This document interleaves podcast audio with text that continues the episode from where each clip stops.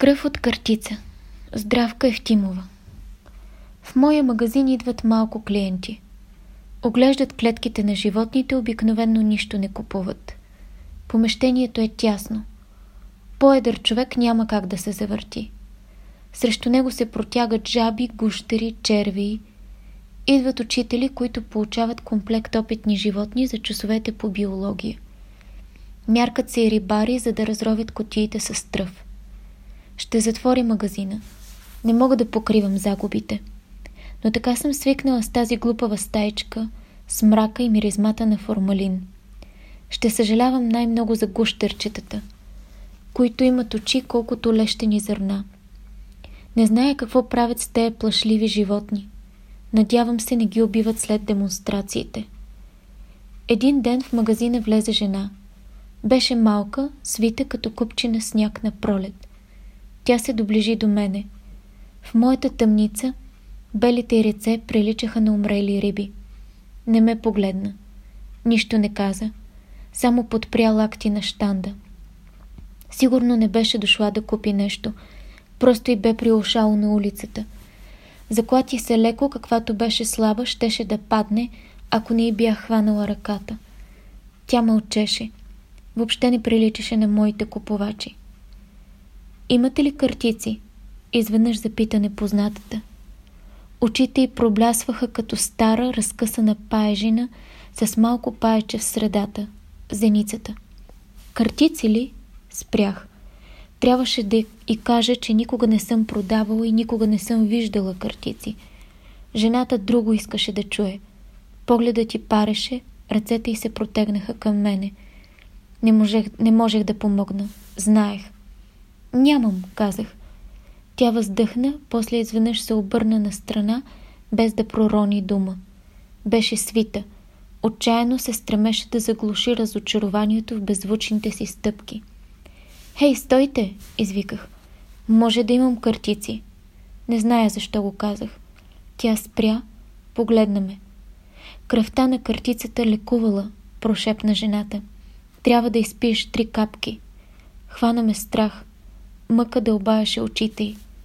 Поне болката за малко спирала. Прошушна тя, после гласът ти угасна съвсем. Вие ли сте болна? Попитах, без да мисля с колко допълнителна тежест я мъча. Синът ми. Бръчиците около прозрачните клепачи потрепериха. Ръцете й, изтънели като изсъхнали клони, се дръпнаха от штанда. Исках да я успокоя, да й дам нещо, поне чаша вода.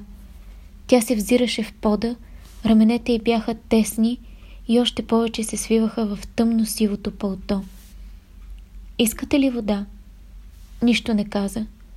Когато взе чашата и отпи, мрежата бръчици около очите й затрепери по-силно. Нищо. Нищо, разбъбрих се аз. Не знаех как да продължа. Тя се обърна и прегърбена за крайта към вратата. Ще ви дам кръв от картица, креснах. Жената спря. Вдигна ръка към челото си и не аз не. Избягах в задната стайчка. Не мислих какво правя. Не ме интересуваше, че ще излъжа. Вътре в мрака ме гледаха гущерите. Нямаше откъде да взема кръв. Нямах картици. Жената чакаше отвън. Може би още не бе снела ръката от очите си. Блъснах вратата да не види. Прорязах китката си с малкото нощче, което държах винаги в чекмеджето при моливите и хартията за писане на писма. От раничката полека започна да изтича кръв. Не болеше, ала се страхувах да гледам как се изцежда в шишенцето. Събра се малко, сякаш наблещукаха въглени. Излязох от малката задна стаичка, забързах към жената. Ето ви, казах. От картица е тая кръв. Тя не проговори. Взря се в ръката ми, по която все още се стичаха кървави капки. Спуснах лаката зад гърба си. Жената ме гледаше. Мълчеше. Въобще не посегна към шишенцето.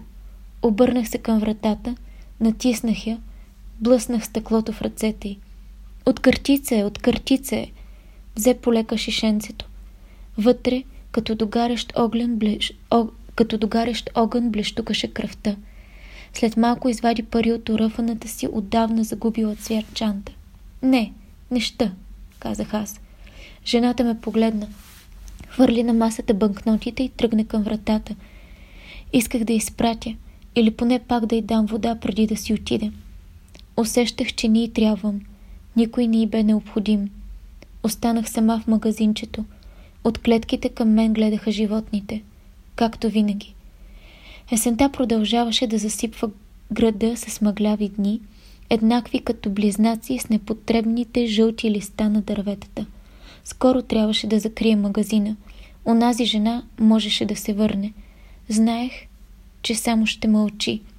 Едва ли синът ти щеше да се спаси с кръв от картица и все пак аз я излъгах. Беше мразовито навън, хората бързаха покрай витрината на моето магазинче и само мълчугани се спираха да погледнат препарираните животни. Нямах купувачи в този студ. Една сутрин вратата рязко се отвори. Она, оная, малката женица, влезе вътре. Затича към мен. Исках да се скрия в съседния тъмен коридор, ала тя ме настигна. Прегърна ме. Беше много слаба и много лека. Плачеше. Задържаха да не падне. Така безсилна изглеждаше. Изведнъж вдигна лявата ми ръка. Белегът от раната беше изчезнал, но тя откри мястото. Залепи усни към китката. Сълзите й навлажниха кожата на ръката ми и ръкава на синята работна пристилка. Той ходи, изплака жената и скри с длани несигурната си усмивка. Искаше да ми даде пари. Беше донесла нещо в голяма кафява чанта. Държеше ме за ръката. Не искаше да си отива. Усетих, че се е стегнала, че малките й пръсти са по-твърди и не треперят.